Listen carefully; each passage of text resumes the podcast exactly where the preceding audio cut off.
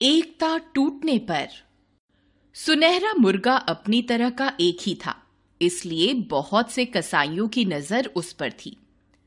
काला बंदर भी अपनी तरह का एक ही था, इसलिए चिड़ियाघर के लोग उसे पकड़ने की कोशिश में थे।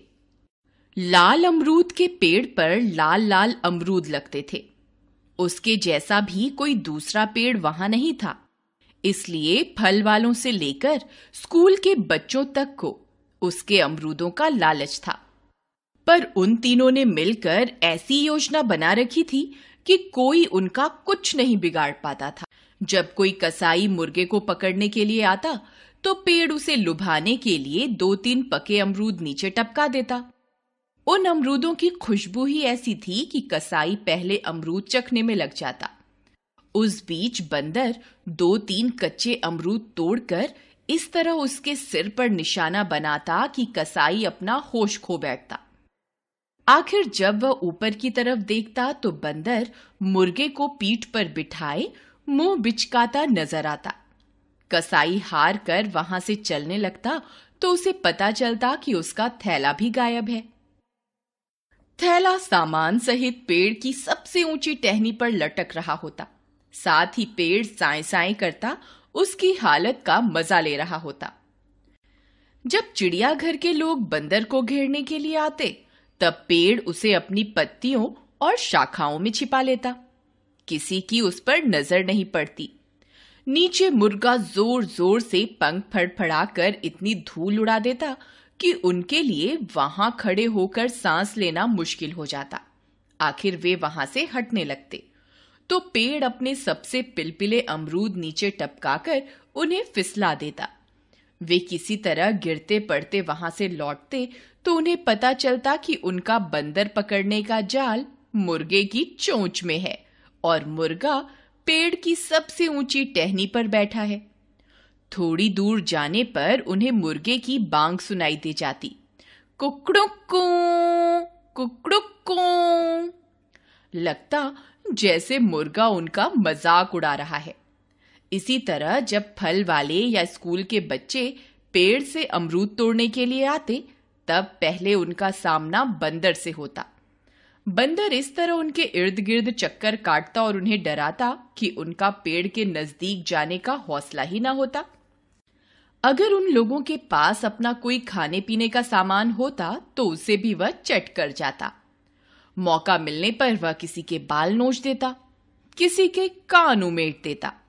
इतने पर भी वे लोग पेड़ के नज़दीक पहुँच जाते तो वहाँ उन्हें मुर्गा बेजान सा तड़पता नज़र आता। मुर्गे की चोंच एक अमरूद में होती, जैसे कि अमरूद खाकर ही उसकी ये हालत हुई हो। लोग बीमारी के डर से अमरूद तोड़ने का इरादा छोड़कर वहाँ से लौट पड़ते। लौटते हुए यह और पता चलता कि अमरूद के लिए जो टोकरी साथ लेकर आए थे, वह बंदर के सिर पर है और बंदर एक मस्खरे की तरह आवाज़ें पैदा करता, पेड़ की सबसे ऊँची डाल पर बैठा टांगे हिला रहा है। इस तरह वे मज़े में दिन काट रहे थे कि एक दिन घनघोर घटाएँ घिर आई पहले मूसलाधार वर्षा हुई, फिर बहुत ओले गिरे। जब उन तीनों ने साथ मिलकर अपना अपना बचाव करने की योजना बनाई थी, तब इस दिन की बात नहीं सोची थी। पेड़ अपनी जगह परेशान था। ओलों से उसके सब अमरूद नष्ट हुए जा रहे थे। बंदर का अपनी जगह भीग भीग कर बुरा हाल था। ऊपर से ओलों की मार उसकी जान ले रही थी। मुर्गे की भी हालत खस्ता थी। वर्षा से भारी होकर उसके पंख ही नहीं खुल पा रहे थे। ऊपर से ओलों की झड़ी उस पर गोलियाँ दाग रही थी। ये दोनों छुटकू किसी काम के नहीं। पेड़ ने झल्ला कर कहा मैंने आज तक हर मुसीबत में इनकी जान बचाई है पर आज मुझ पर इतनी बड़ी मुसीबत आई है तो इन्हें अपनी अपनी पड़ी है। मेरा हाल तक नहीं पूछा। मदद करना तो दूर रहा। मैंने भी क्या साथी चुन रखे हैं? बंदर ने ठंड से कांपते हुए अपने से कहा एक पेड़ है जो ज़मीन में गड़ा होने की वजह से सुरक्षित है। दूसरा पक्षी है जिसे आकाश में उड़ सकने के कारण कोई खतरा नहीं। आज तक ये मुझसे अपनी रखवाली कराते रहे पर आज मुझ पर इतनी सख्त मुसीबत पड़ी है तो दोनों चुपचाप ताकते हुए मज़ा ले रहे हैं। कर कुछ नहीं रहे। बंदर का और पेड़ का तो हमेशा का साथ है। मुर्गे ने मन में कुड़बुड़ाना शुरू किया। मैं क्यों बेवकूफ़ बनकर इन दोनों के बीच फंसा हूँ? आज तक तो मैं इनकी हर मुसीबत को अपनी मुसीबत समझता आया हूँ। पर आज मेरी जान पर बनी है। तब दोनों को जैसे मेरा पता ही नहीं है। मज़े से बारिश में नहा रहे हैं और मेरी बात तक नहीं पूछ रहे। तीनों इतने नाराज़ थे कि आपस में उन्होंने बात तक नहीं की। पेड़ चुपचाप अपने अमरूद नष्ट होते देखता रहा। बंदर चुपचाप ठिठुरता रहा। मुर्गा चुपचाप कुड़ता रहा। थोड़ी देर में ओले थम गए। बारिश भी रुक गई, पर तीनों में फिर भी कोई बात नहीं हुई। पेड़ को चिढ़ हो रही थी कि उसके इतनी बारिश झेलने के बाद भी बंदर उस पर बोझ बना बैठा है और मुर्गा उसकी डाल पर बैठा पंख फड़फड़ा रहा है। बंदर को गुस्सा आ रहा था कि उसे तो ठंड के मारे सन्नीपात हुआ जा रहा है और पेड़ है कि अब भी उस पर बूंदे टपका रहा है। मुर्गा है कि अब भी पंखों से छींटे ऊपर उड़ा रहा है।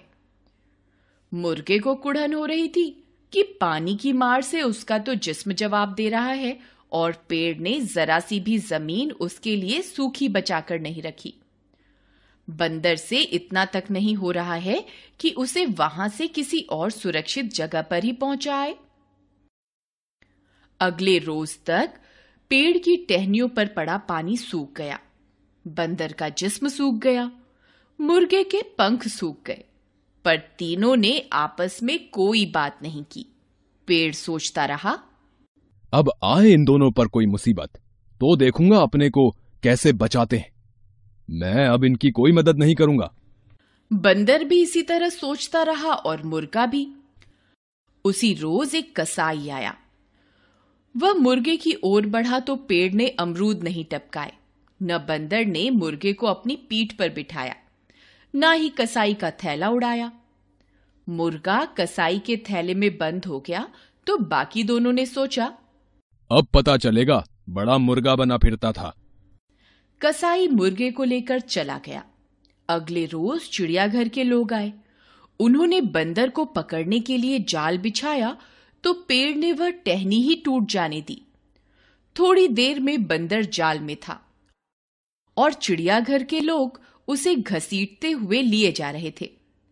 बंदर ने जब छूटने के लिए हाथ पैर मारे तो उन्होंने उसे खूब पीटा। पेड़ ने उसकी यह हालत देखी तो मुस्कुरा दिया। मन में उसने सोचा अब रात दिन पिंजरे में रहना पड़ेगा तो इसे होश आएगा। बड़ा बंदर बना फिरता था। उससे अगले दिन बहुत से लोगों ने पेड़ को घेर लिया। पेड़ ने सहम कर देखा कि उनके पत्थरों और डंडों का कोई जवाब उसके पास नहीं है। तड़ तड़ तड़। थोड़ी ही देर में उसके सारे अमरूद झाड़ लिए गए। फिर किसी ने कहा कि पुराना पेड़ है, इसे काटकर इसकी लकड़ी जलाने के काम में लानी चाहिए। एक आदमी के पास कुल्हाड़ी थी। बस, उसी समय पेड़ की जड़ पर कुल्हाड़ी चलने लगी। थोड़ी देर में अमरूद टोकरियों में भरकर जा रहे थे और पेड़ की लकड़ियाँ लोगों के कंधे पर लदकर एक गिलहरी वहीं रहती थी। मुर्गे, बंदर और पेड़ की आपसी योजना पर वह चकित हुआ करती थी। उसने मुर्गे और बंदर के बाद पेड़ को इस हालत में जाते देखा तो लंबी उसास के साथ मन में कहा, जा रहा है ये भी, लोगों का चूल्हा जलाने। बड़े दोस्त बने फिरते थे।